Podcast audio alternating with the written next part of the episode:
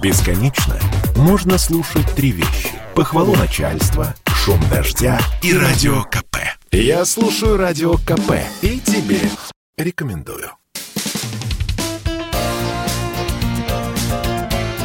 Говорит полковник. Нет вопроса, на который не знает ответа Виктор Баранец.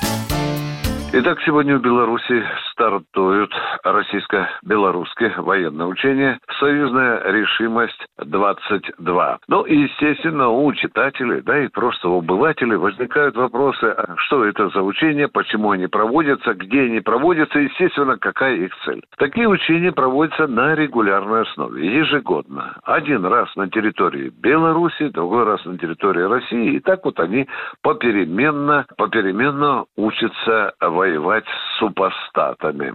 Такие учения проводились и в прошлом, позапрошлом году. В этих учениях есть некоторые особенности. Ну, во-первых, скажем, что личного состава на эти учения согнали очень приличное количество, несколько тысяч, из-за чего Запад завопил и сказал, что это очень... Ну, конечно, конечно, он сразу сказал, что Путин, Лукашенко бряцают оружием, что это все нацелено то против Польши, то против Украины. Мы к этой западной демагогии уже давно привыкли. И мы не стонем, когда они в прошлом году провели у тех же границ Беларуси, из Калининградской области сразу 15 учений. Я бы был слишком нечестен перед вами, если сказал, что надо свято верить в формулировку о том, что эти учения направлены на борьбу, например, с терроризмом. Да, это стандартная формулировка, она часто попадает в повестку дня э, наших традиционных учений, что, конечно, лишь отчасти правда. Да, мне приходилось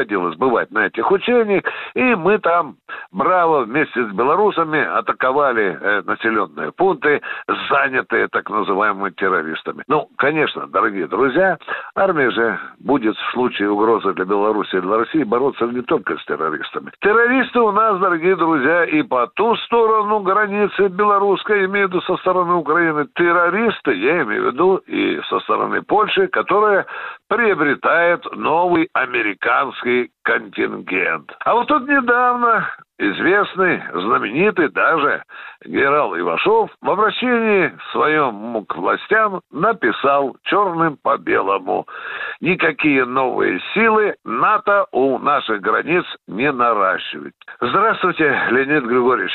Вы не слышали случайно, что есть такой Байден, который отдал указ о переброске 8 или 12 тысяч американских рейнджеров в Польшу, которая граничит с нашей Калининградской областью? Нет, нет, нет. Конечно, конечно, это не угроза. Ну что там, мусор какой-то, 12 тысяч.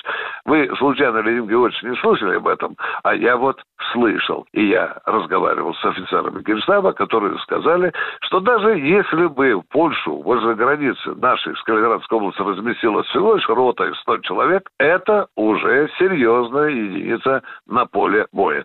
Не будем идти на поводу у демагогии.